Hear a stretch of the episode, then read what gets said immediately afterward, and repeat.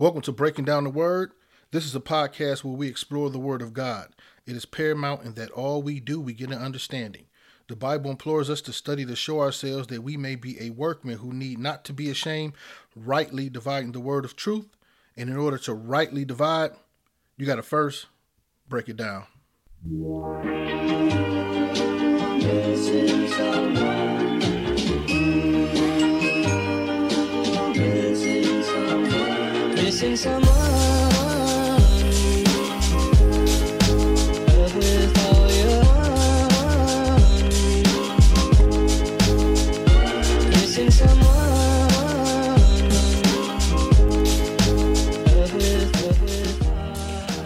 Welcome, welcome everybody to Breaking Down the Word. I am TJ. Um, this is episode number two. Episode number two. Um, if you missed the first episode, you can check it out on Anchor at Breaking Down the Word. Also on YouTube, the channel is called Today's Fight. If you're checking me out by YouTube, a link will be in the description. If you would like to get in contact with me, um, it is today's fight at gmail.com, T O D A Y S fight uh, at gmail.com if you'd like to support breaking down the word podcast then you can it will be a link in the description on youtube. You also can hit me um what we got here? Cash me at today's fight paypal today's fight. And that's it. So this episode here we're going to be hopefully finishing up on chapter one part one i mean part two of the book of john. And we left off on verse 16. All right, so we're going to pray in and get going. Father God, I pray the hearts and mind are clear. I bind any type of distractions that may try to interfere, cause hindrance in the word being delivered, and finding good ground. I pray that it bring forth a harvest a thousandfold in understanding and revelation in Jesus' name. Amen. All right. Um, I am excited here. Let's get going move this out the way. And we're going to get in here. Like I said, we left off at verse 16. I'm going to just go back just a, you know, a few few lines back here. So, and the word was made flesh and dwelt among us. This is verse 14. And we beheld his glory as the only begotten of the Father, full of grace and truth. Now John bare witness of him and cried, saying, This is this was he of whom I spake. He that come, cometh after me is preferred before me, for he was before me. And this is where we left off. And of his fullness have we all received, and grace for grace, right? So grace in exchange for grace. Now, the Old Testament can seem a bit harsh uh, to to some, but it was a point. It was a purpose, right? Prior to the law being given, man didn't understand where he where he was in error. So this will make the law. It says grace for grace, so grace in exchange for grace, and we're talking about the two covenants. All right. So the Old Testament, man didn't really. God said He sent He sent the law as a tutor to teach man where he erred. The law showed you where you were wrong, but it couldn't make you right. So therefore, there was a lot of condemnation in them days. Like, man, because you had so many laws to keep, there was all there was continually telling you where you were wrong in your error, it produced condemnation. And the Bible says they said the law brought forth condemnation. Now, you will say, where's the grace in that if it produced condemnation? The grace is that he didn't have to show us where we erred. It's just like if you went for a job interview and you didn't get the job and you know you just walked out like wondering like man why I didn't get the job? I feel like i was sharp. But it would be grace if i showed you where you erred and i said this is why you didn't get the job. Your tie was crooked. Um or whatever. Hope y'all with me. All right so the first the law was grace and the law was holy and good but it could not make you holy because it produced condemnation because if i continue to continually tell you where you where you're wrong and where you're missing it then you're gonna be you know with anything you'd be sad like you know we all want to feel good and you know and hear things that uh are encouraging and feel good. But if you keep telling me and pointing out my faults, it's to cause me to feel shame. But there was grace in that because he didn't have to sin his law. He didn't have to show us where we were erring, error, erroring, or where we were in error. Okay, he didn't have to do that. That was grace. And even amongst that, there was a way, right? He set ways right through that you can, um, even though they fell short of keeping the law, he set ways where they can be cleansed and still communicate with God. And even in a part of that law, we know when the law was given at that time, God was actually not physically in a body yet, right? That came with Jesus, but he did dwell with them. And he dwelt with them in tents. And he he he came down to dwell with them to kind of, you know, let, let me see what's going on. Um, so there's grace in that. So grace for grace, grace in exchange for grace. All right. So the second grace was when Jesus came. The Bible says here, okay, so let's say, of his fullness have we all received grace for grace. So of his fullness, his completion of fulfilling the law, because he fulfilled it, we receive grace in exchange for grace. We received a, he ushered in a new covenant. Right, so he ushered in a new covenant. So now the New Testament was a better grace. It's a better covenant. We didn't have to sacrifice animals and do all the rituals and keep all the law. All we had to do was fulfill two. He said, "Love thy neighbor as you love yourself. Love thy love God with all your heart." Right? Those are the two. He said, within those two, you fulfill all of the law. He made it easier.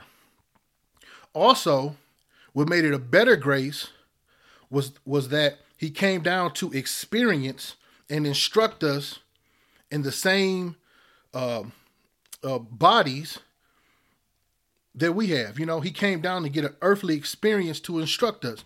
That's even that's what make it a better grace, right? At first, you sent people to represent you, and at that time, you know, they killed them, murdered them, martyred them, uh, didn't receive from him, He could have left it alone there. He extended enough grace by, show, by showing us what we erred. But then he decided to come and said, you know what? I'm going to come down, get in the body, and instruct them. And surely they will receive me. But we know from previous scriptures and in the first video that the Bible said he came to his own, but they received him not. He created the world, but the world knew him not. Okay, so you know, all right. So verse sixteen, and of his fullness we all uh, have we all received grace for grace. So we're just talking about the exchange of the covenants coming from one grace through the uh, being the law to this better grace being the gospel. I guess I got what, what kind of example I had. I had an example.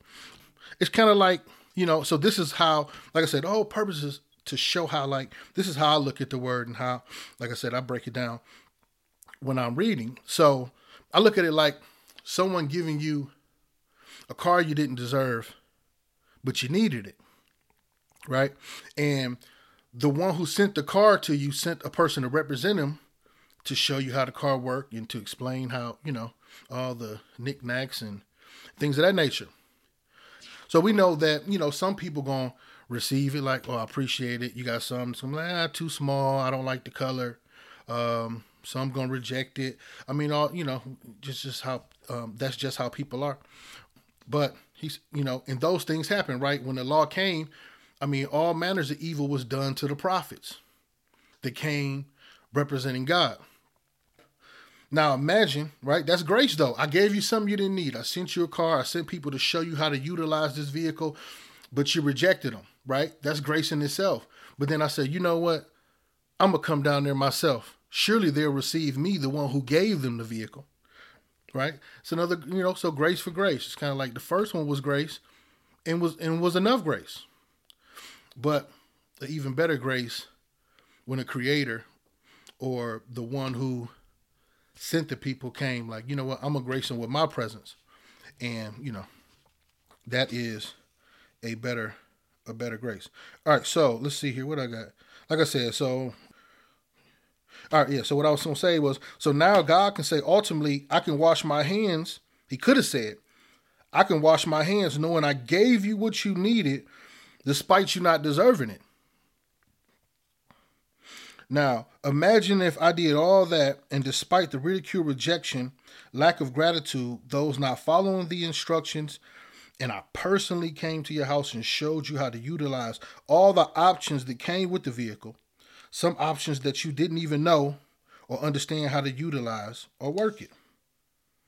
If I came to show you how to work what you didn't understand and also reveal to you how to work the additional hidden extra features, bonus options. They were always available to you in a part of the package which was in the vehicle. So, in that, I'm saying, or God, in that, I'm saying, based off scripture, we have to understand when we look at the miracles that Jesus performed, uh, a lot of times, uh, most people don't understand that he wasn't walking in the new covenant. He was walking in the law as a prophet of the law. So the miracles he did under the law was already there. Right? It was already there because that's how he was moving. And it was there were people in the in the past that I want to say that were able to experience uh, parts of this uh, power, parts of this power that was in the Old Testament, but it was hidden. They didn't understand how to extract it, so God had to come and show us how how we could operate and walk under the law. He was showing us the power that was under the law. But once Jesus came and showed us that, died, resurrected, it enabled us through the Holy Spirit to really grasp it. So it took the Holy Spirit to come, right? He said, It's to your advantage that I leave so that the Comforter may come. So that Holy Spirit that teaches us all things, that's what enabled us to grasp grasp the understanding how to utilize these abilities and these greater works that he said we will do. All right. Verse 17, for the law, right? So this this next line is in reference to what the, the uh, verse 16, right? So let's go back. So 16 said, and of his fullness have we all received grace for grace or in exchange for grace for the law was given. So it's letting you know what he's talking about um, with the grace for grace, right? What John is talking about. So he uh, grace in exchange for grace for the law was given by Moses grace and truth came by Jesus Christ. Now, if you're reading this with me, you see it, says, For the law was given by Moses, but grace and truth came by Jesus Christ. Now, just, just a little note whenever you're reading the Bible and you see a word is italicized, they put it in it, they put it in there so that to give you a better understanding. Um, or to make the sent- the sentence make sense, right? But it really says, "For the law was given by Moses, grace and truth came by Jesus Christ. Grace and truth was in the law. See, but when you put but there, it make you think that there wasn't any grace and truth in the law. But there was grace and truth in the law because Jesus walked in that grace and truth under the law. The New Testament didn't come till he was resurrected. So everything he did prior to resurrection was under the law. So it was power under the law, grace under the law, truth under the under uh, under under the law. All right. So for the law was given by Moses, but grace and truth came by Jesus Christ. All right. So grace and truth realized through Jesus Christ. Uh, grace should always accompany the word, right? In our personal lives. Like when we speak a word and we believe certain things, uh, grace can always accompany that word. All right. So verse 18. No man hath seen God at any time. The only begotten Son, which is in the bosom of the Father, he hath declared him. Jesus is with God. And this is the record of John when the Jews sent priests and Levites from Jerusalem to ask him, Who art thou? it's funny to me, right? It's like when you're out there working and you doing good. That's just we have to understand it. The Bible says, "Blessed is a man, blessed is the man who suffer persecution." You're going to, for His name's sake, you're going to suffer persecution, petty, whatever. You know, don't look at it like why is this happening, but understand that the glory of God rests upon you and people are things are going to happen. Your spirit is going to aggravate people.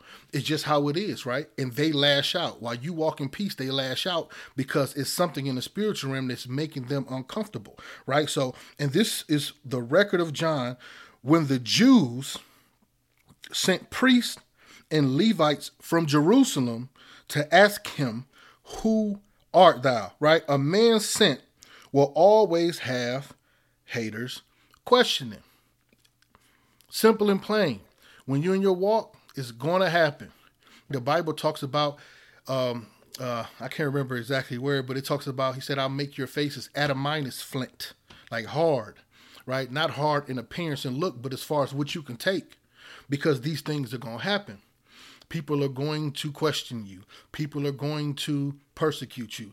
People are going to doubt you. They're going to do anything to discourage, uh, especially if they're not a believer and believers also. You know, I'm not going to get into that, but believers also, you know, will try to discourage you, whether they're jealous of where you at, position, or just seeing peace. When you don't have, how, how they say, crabs in a barrel, misery loves company. Used to hear that a lot growing, you know. Misery loves company. Okay, um, so like I said, and this is the record of John when the Jews sent priests and Levites from Jerusalem to ask him, "Who art thou?" Right, a man sent will always have haters questioning. When you sent those that were not sent, will always try to keep an eye on you, amongst other things. Right, amongst other things, they're gonna hate. Right. Okay, so verse twenty, and he confessed and denied not, but confessed I am not the Christ. Hey, who are you? Man, I'm sitting over here. You know, John was probably over there minding his business, like, man, you know, God, you're awesome. All this time I was wearing camel camel hair inside out. You know, that was his attire. He lived in caves, and uh, uh, he wore camel hair inside out. I guess to inflict afflict himself, and he ate uh, locusts and and things, honey and locusts or wild bee. I mean, he just like, the Bible says, he said, uh, John the John the Baptist came into the world not eating. You say he has a devil, but the Son of Man comes into the world eating and drinking, and you call him a glutton and a wine bibber. I mean, listen, we're gonna always have haters questioning. They're gonna always. I mean, it's, it's just how it is, right? All right, so all right, so where we at? And he confessed and denied not, but confessed, I'm not the Christ. So there's being nosy. You know, John like, man, listen, all right, I'm not the Christ. Verse 21. And they asked him, What then? Art thou Elias? Like he already said, I'm not Jesus. The man you're looking for is Jesus, the, the Son of God, the one who's doing all this. Like, why are you bothering me? I'm not him. Okay? I'm not him. Well, art you Elias? And he said, verse 21, I am not. They still wasn't done. art thou that prophet? And he answered, No. Then said they unto him, Who art thou? I mean, just badgering, badgering continually, right? Ultimately, y'all were spying to really see who is this Christ. So it don't matter what level you on, whether starting off the head or the foot in the body, persecution is gonna happen. Especially when they see power, uh, manifestation, truth, peace. Uh, they're gonna come to try to disrupt it. But oftentimes they don't know that it's them. Satan is in, Satan is in an unseen realm influencing emotions, causing people to react and play out, um, and play out certain things or to cause certain attacks uh, on us, right? Because Jesus said when he died, he said, "Forgive them, for they don't know what they do." They didn't know Satan was behind the scenes, pulling the strings. The Bible talks about in Romans how we were slaves to sin, now we're slaves to righteousness. Meaning to be a slave means you're under control. But because we don't understand or see the strings, we don't see how he moves, we think it's us. We think the thought is us because who can put a thought in my mind? He can. That's why you need the helmet of salvation, this word of understanding, so you can discern whether it's God or not.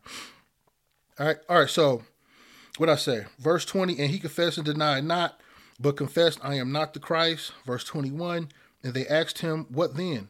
Art thou Elias? And he said, I'm not Elias. Art thou the prophet?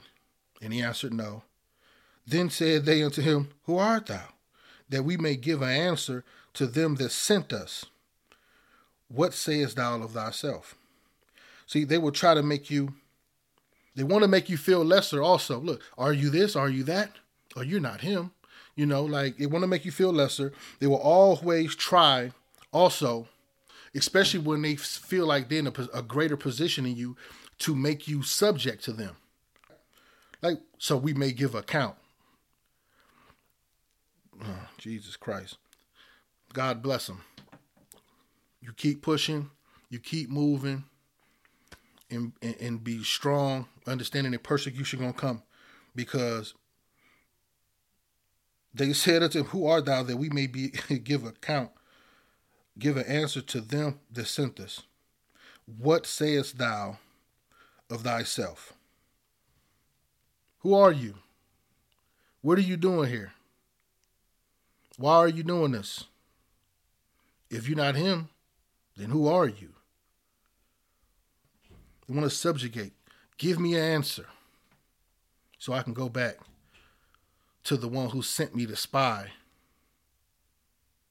and to come back and give an account.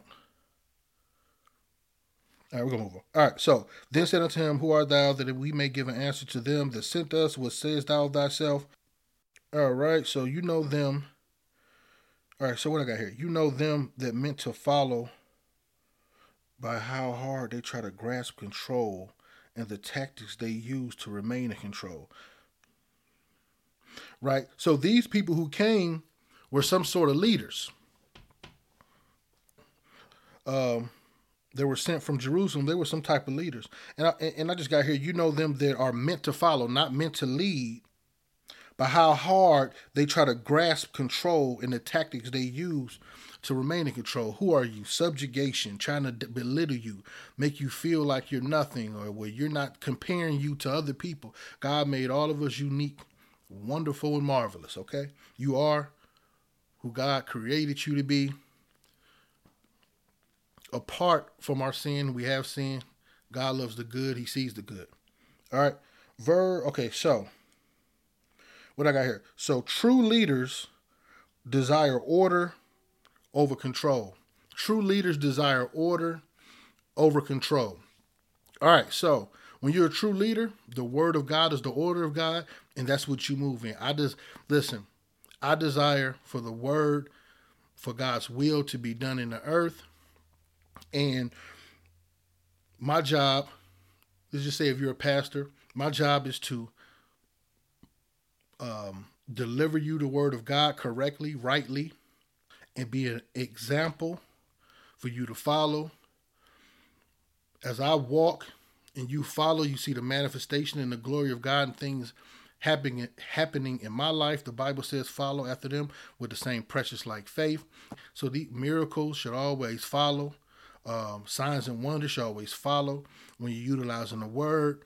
But the whole point is to see me moving, see what's on my life, and let that cause you to follow not to control you and subjugate you by words, witchcraft, and twisting scripture. Okay? All right? We don't want to do that. A, a, a, prime example, I remember one day I was riding, uh, riding to work, and it was someone used to use this scripture like, the servant is not above the master. Like, you'll never be greater than me. And while I'm riding in the car, and I was like, you know, check that scripture out again. And when I read it again, Jesus said, "The servant is not above the master. If they call me Beelzebub, they call they're gonna call you. Meaning, if they persecute and attack me, they're gonna persecute and attack you." He never said you'll never be greater because in John, I believe he said the, at the end, he said, Greater works shall you do. You're to do more things. You have more time, a greater understanding now. Okay? Right? But people utilize scripture to to to keep you subject and control controlled and to beat you down so that they can gain influence and and gain and in, gain increase from you because of your lack of understanding um, and or ignorance. That's why it's important to know the word so you can rightly study. The Bible says, "Study to show yourself approved." That you may be a workman who need not to be ashamed, rightly dividing the word of truth. You can't get over on me because I know. Hold on, something's not right there. Like you're using that word uh, incorrectly.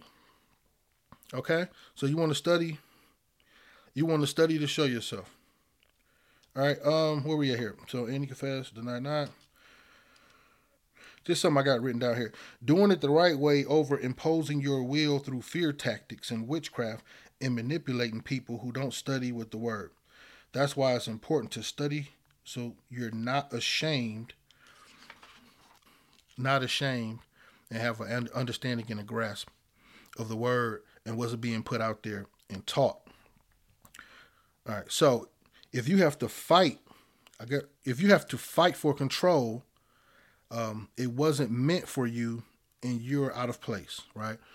Um, this is to leaders, right? If you got to fight for control, it wasn't meant for you. Everything should flow, and if you don't feel like it's flowing, then maybe you need to take some time to seek God, so that you know He can show you how uh, where you erred and how to correct the situation instead of twisting, twisting the word if tithes and offering not flowing, you don't beat nobody down, telling them they curse with a curse. The Bible said God loves a gracious giver. He said, give not out of necessity. So if you're beating me down and give, you're causing a necessity or causing a need in me, like an obligation that I need to give. But God said, He who sows sparingly shall reap sparingly. He who sow bountifully shall reap bountifully.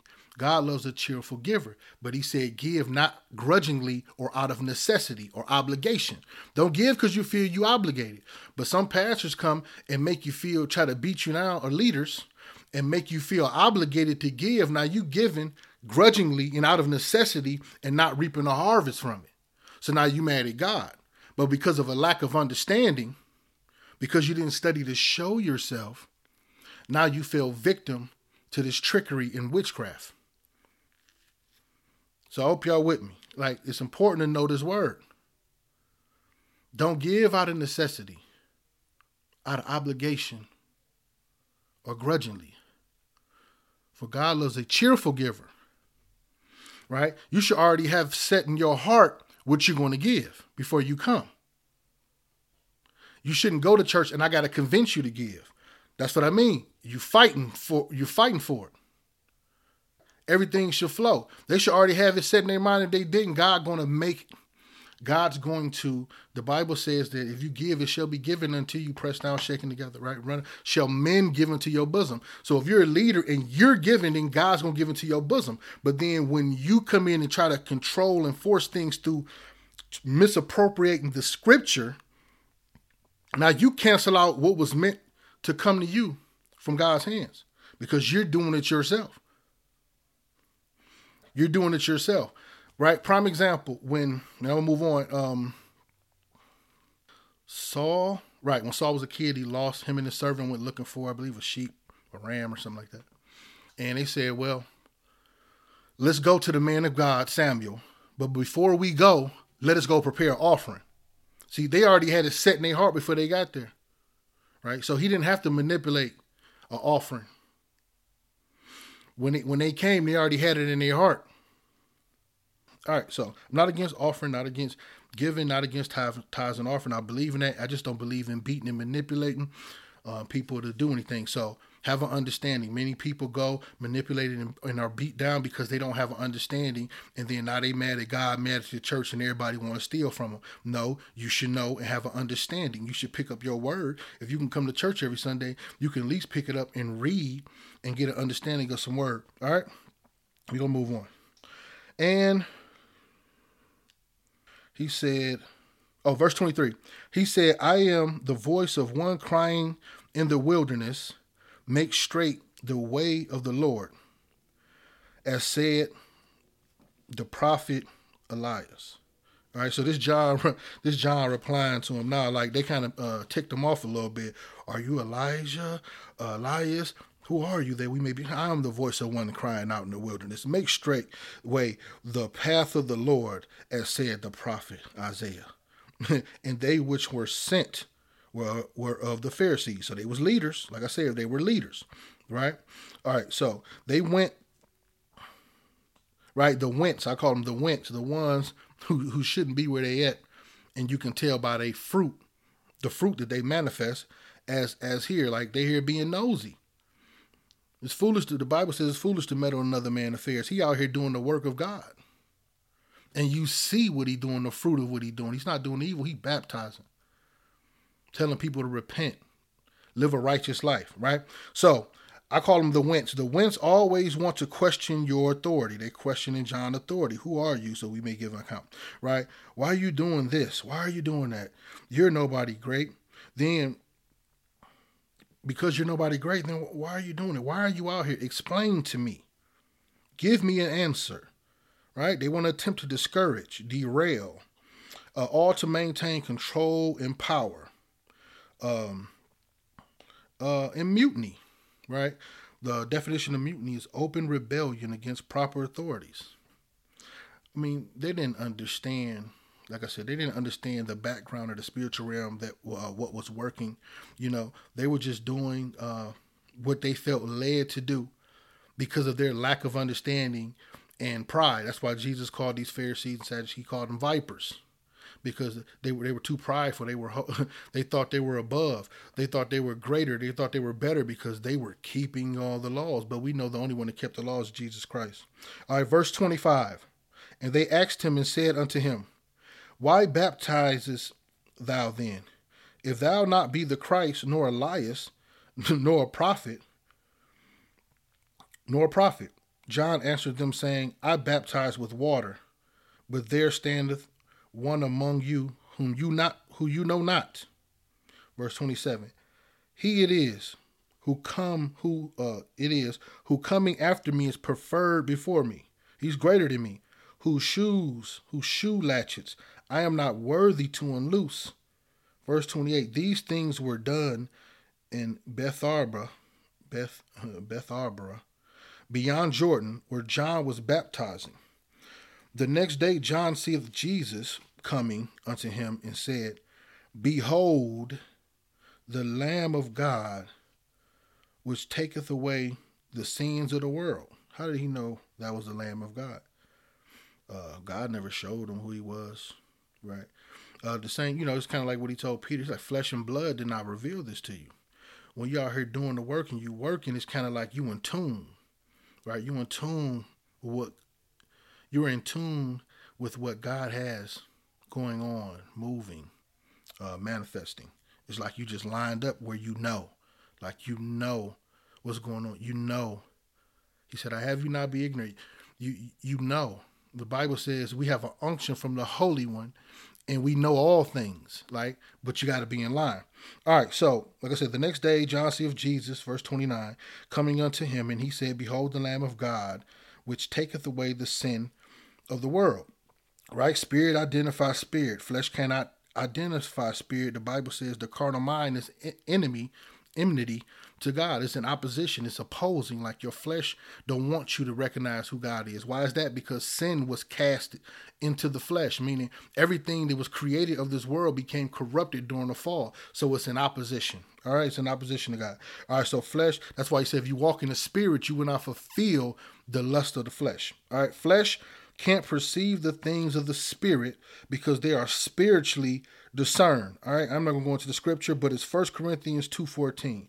It tells you that the flesh can't perceive the things of the spirit. That's how John knew who that was through the spirit because they are spiritually spiritually discerned. That's uh, 1 Corinthians 2 and 14. Verse 30. This is he of whom I said, After me cometh a man which is preferred before me, for he was before me. 31. And I knew him not, but that he should be made manifest to Israel. Therefore I am come baptizing with water. So, and I knew him not. So he didn't know who he was. All he knew that he was sent on assignment to baptize and to prepare the people for the coming of Jesus Christ. He didn't know who he was, didn't know what he looked like. And I'm, if I'm not mistaken, they was related. Um, cousins or something like that. All right, so and so in John Bear record saying, I saw the Spirit. All right, so hold on, verse 31, and I knew him not, but that he should be made manifest to Israel. Therefore I am coming baptizing with water. And John stood, so he came baptizing with water, which was a physical representation of the spiritual cleansing. Um, which we'll learn about, or I'll talk about more in, I think it's um, chap- chapter 3. All right, so in John bear record saying, I saw the Spirit descending from heaven, from heaven, like a dove, and it abode, up, uh, abode upon him. And I knew him not. But he that sent me to baptize with water, the same said unto me, Upon whom thou shalt see the Spirit descending and remaining on him, the same is he which baptized with the Holy Ghost, the Holy Spirit. So John identified him, though he didn't know he was through the Spirit, right? John was sent to baptize. So that was John's assignment. Uh, he was told that one would come, no picture of him, didn't know what he looked like, right? So, but he just went, he trusted God, who you will see the Spirit descending and remaining upon instructions. So he gave him an assignment, he gave him instructions, and when and, and when he comes, you will decrease in your assignment. Right? And all these things is, is spiritually discerned. No one came and told him that. He understood it though. Through his spirit. Through the whole uh, uh through his spirit, because the Holy Spirit didn't come to into But through his spirit, you know, he understood that. Okay, right? So John was sent to baptize. That was his assignment. Told the one will come, no picture of him, didn't know what he looked like, who you will see the Spirit descending upon and remaining upon. So I want you to go baptize, baptize the people and and and, and um, call them to repentance. That was his that was his instruction. And when he comes, you will decrease in assignment. And we will see that later, where he said. Um, I must decrease so uh, God, uh, Jesus can increase. All right, so um, you know, and along with Jesus, uh, you know, Jesus on his end, you know, he was just walking. His steps was ordered to the Jordan, and when he got there, confirmation was there for him. All right, the Spirit descending upon him like a dove, confirmation.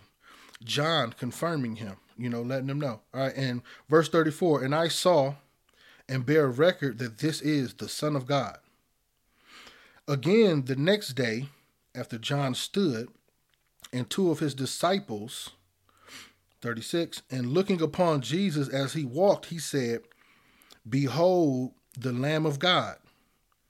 And the two disciples heard him speak, and they followed Jesus. All right, so John, where we at? So again, the next day, I'm in verse 35. After John stood, and two of his two of his disciples. So John was standing with his disciples. So this was John congregation. This was John little mini mini mini church. Right? These were his people. These were his disciples. When they saw Jesus as he walked, he said, verse 36, Behold the Lamb of God. And the two disciples heard him speak and left John and followed Jesus. So we see here it is okay to let people go. John didn't beat them down. John didn't uh, John didn't tell them they had a seducing spirit. John didn't call them witches or warlocks. He let them go. though it's many members, it's one body. All right. So some disciples go move on, and it's okay. The Bible says we have many teachers, but few fathers. We go from faith to faith. It's levels. Uh, some some of our some of us or some of I want to say some of us, uh, um, but some people are transportations to the next elevation or the next movement in somebody's life.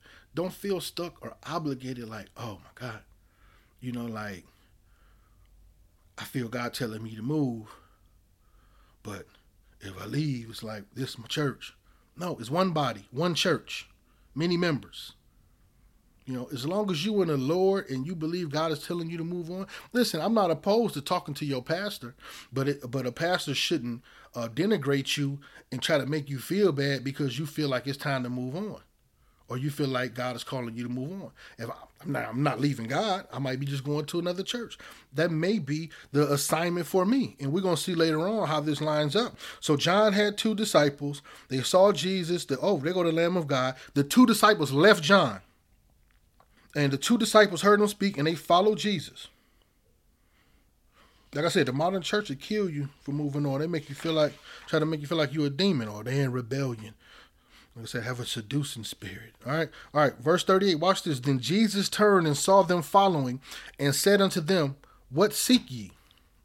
All right. They said unto him, Rabbi, which is to say, being interpreted, Master, where dwelleth thou? Dwellest thou? That's verse 38. Verse 39. He said unto them, Come and see. Right? He received them. They came and saw where he dwelt and abode with him that day, for it was for it was about the tenth hour. So, verse 40, one of the two which heard John speak and followed him was Andrew, Simon Peter's brother. Look at that there. That's the first disciple, right? That Jesus recruited. So, Peter's brother was was was a part of John's church, was a part of John's crew, was his John's disciple, saw Jesus moved on, right? Let's just say, uh, let's just say he didn't go and he stayed with John. Then this let me finish reading before I get to that. All right, all right. So he said, okay, so where dwellest thou? He said to unto them, verse 39, Come and see. They came and saw where he dwelt, and abode him abode with him that day, for it was about the tenth hour. One of the two which heard John speak and followed him was Andrew, Peter's brother. All right, so fulfill a greater purpose by leaving what I got here. John was the conduit connection to another divine calling. Purpose being Andrew was Peter's brother. So if Andrew would have stayed, he would have never went to uh, tell Peter about Jesus. Dis- disciples are to train, raise up, and release. Right? Disciples are to train, raise up, and release. All right. All right. So verse forty-one. He first findeth his own brother Simon. So Andrew went to find Simon and said unto him, We have found the Messiah, which is being interpreted the Christ. We found the Savior. And he brought him to Jesus. Look at that.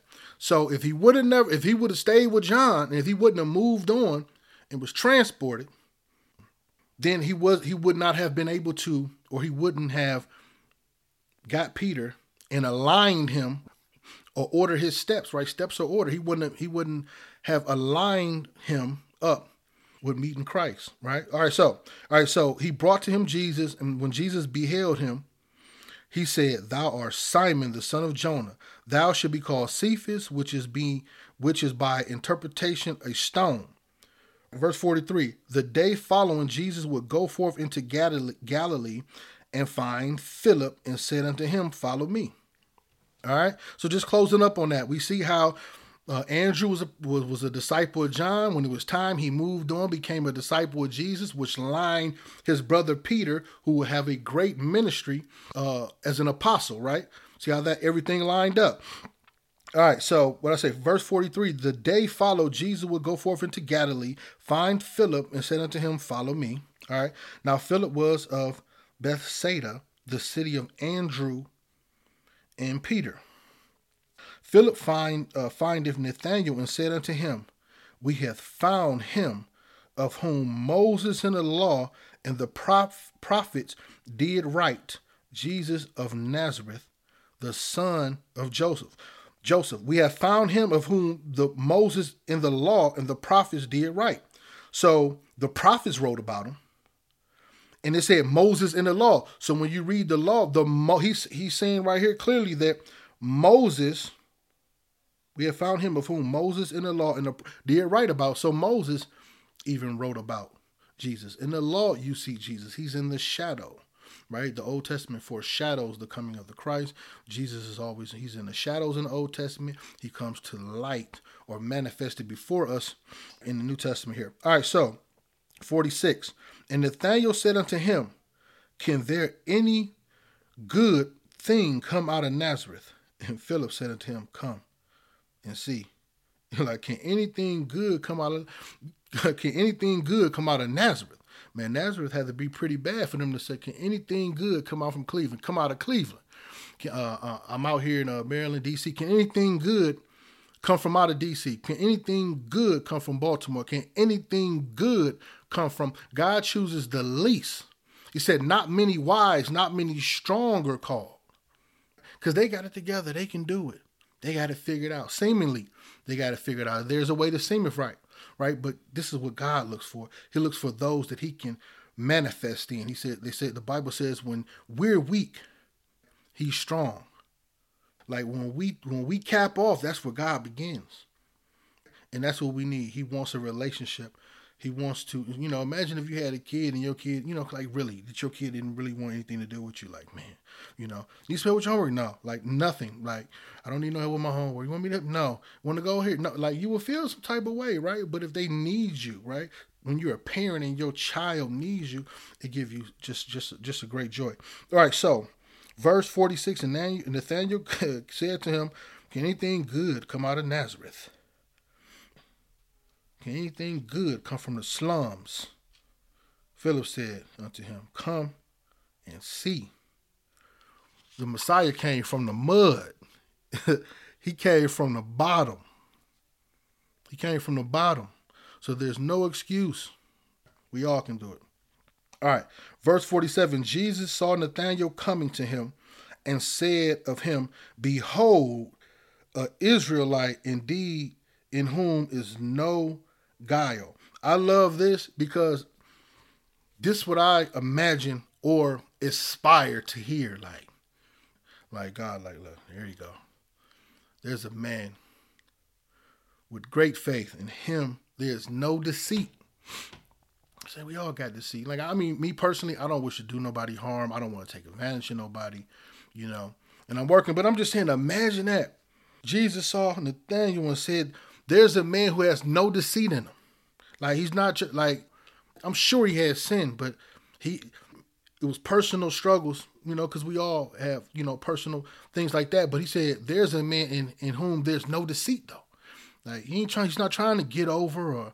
Or, or, or, or get over on someone or take advantage of someone. Like he just probably just had a loving heart. That's verse 47. All right. So we got here verse 45. Nathanael said unto him, Whence knowest thou me? When, how you how you know who I am? Jesus answered and said unto him, Behold, I'm sorry, before that uh, before uh, that Philip called thee, when thou was under the fig tree, I saw you. I saw thee. 49. Nathanael answered and said unto him, Rabbi, thou art the Son of God. Thou art the King of Israel. And I love this. Jesus answered and said unto him, Why? Um, I'm going to read the scripture first and then paraphrase. Verse 50 Jesus answered and said unto him, Because I said unto thee, I saw thee under a fig tree, you be- believeth thou? Thou shalt see greater things than these. Now, verse 50, the part I like about it, Jesus answered him and said, Because I said to you, use under a fig tree. Right? So when I what I think about this is just just because that's what I got written. I wrote something down here. Just because I can tell you your address and what you ate yesterday isn't a good reason or mean you should believe in or submit to an individual. Um, I can oh man, I can talk about that. But um just because people operate prophetically is not a meaning to become subject or in awe, right? Put no faith in man. Now we have to remember the gifts of God come without repentance. Like so, you got gifts, you're gonna have them, but you're gonna have to give account for them. How do you utilize it? Right? You got so you got so many psychics and people like that. They can tell you, oh, this is what you did. I seen this and whatever, uh, so forth and so on. Right? But they're gonna have to give an account for how to utilize uh, this ability God gave them. So you don't want to believe in anyone based on ability without discerning the spirit, right? But we still don't. we- The Bible says, "Put no faith in man; put your faith in God." But don't believe in anyone based on ability, but through the but through discerning the spirit, right? You want to discern the spirit and the the heart of that individual. Uh, you want to judge the fruit, see what fruit they produce from the words they speaking. You know, because you could be mesmerized and hypnotized by somebody telling you what you're thinking. Because Jesus did perceive thoughts right? When they was crossing to go over to, uh, I forgot where they were going, but they were crossing on a boat and they were thinking like, oh, Jesus said, don't uh, beware the Pharisees yeast, and they think he, think, um, excuse me, they think they're they were thinking like he talking like, what is he talking about bread? Like he heard their thoughts, he perceived what they were saying, he perceived what's in the heart of man, right? So there are individuals that have right, those are gifts of the spirit, right? So somebody may be able to tell you, oh, I can tell you what you're thinking, tell you what you ate yesterday, um, tell you about this person, but that doesn't mean they're good or righteous or godly. They could be perverting their gift. They could be a false prophet. False prophets are out here. All right. So uh, the Bible talk about us being the very elect being food outside for uh, outside of the grace of God being uh, uh, um, uh, the grace of God. Outside of the grace of God, we all could be fooled, right? Because the enemy we seen in in uh, in the days of Moses him replicate some of the uh, plagues and some of the miracles that was done at that time. All right. So personally, oh, hold on, where we at? Okay. All right. So I'm not saying that verse 50 was correlating to, you know, what I'm saying is directly uh, correlating with verse 50. What I'm saying is when I read it, that's what I thought. Because, let me read it again, I'm going to move on. Jesus answered and said unto him, Because I said unto thee, I saw thee under a fig tree, you believest thou? It's a question mark. Then he paused. See, Jesus don't beat you now, it's just love.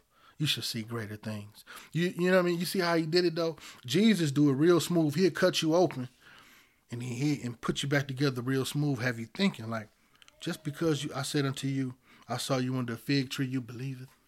You believe thou. You should see greater things. You know what I mean? Like he could have just said, "Man, you can't believe it," but but he but he did it so smooth. All right. So um, where we at here?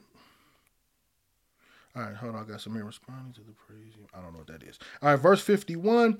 And he said unto him, Verily, verily, I say unto you, hereafter you shall see the heavens open and, and the angels of God ascending and descending upon the Son of God. All right, so that is the end of chapter one. It's been a pleasure. Um, I hope I've been a blessing. I hope uh, someone learned uh, learned something here, uh, opened somebody's eyes, or just uh, uh, to some you know uh, interpretation.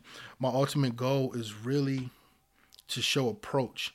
I don't believe as a teacher you should demand or uh, or place a heavy emphasis on thinking like you think but I believe a true teacher open eyes to approach, right? My thing is I may not agree with what you're saying, but I like to know the approach, how you got there, right?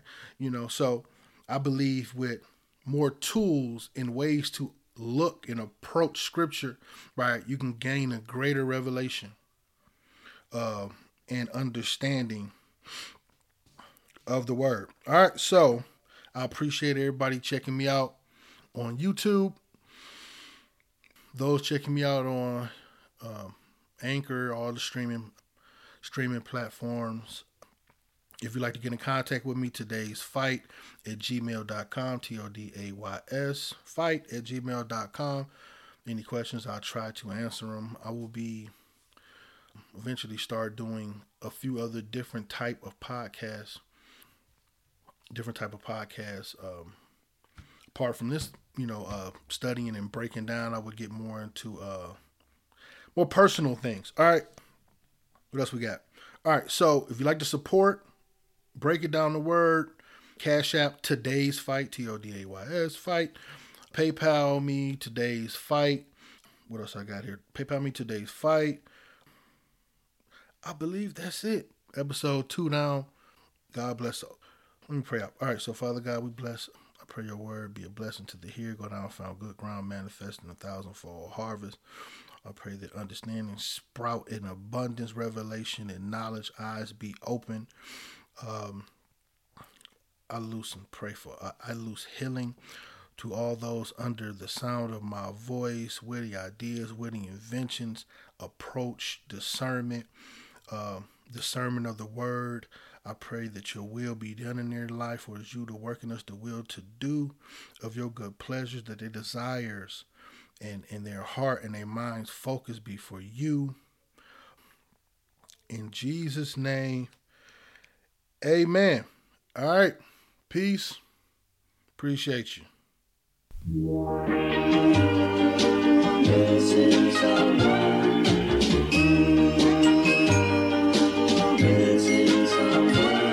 Missing someone.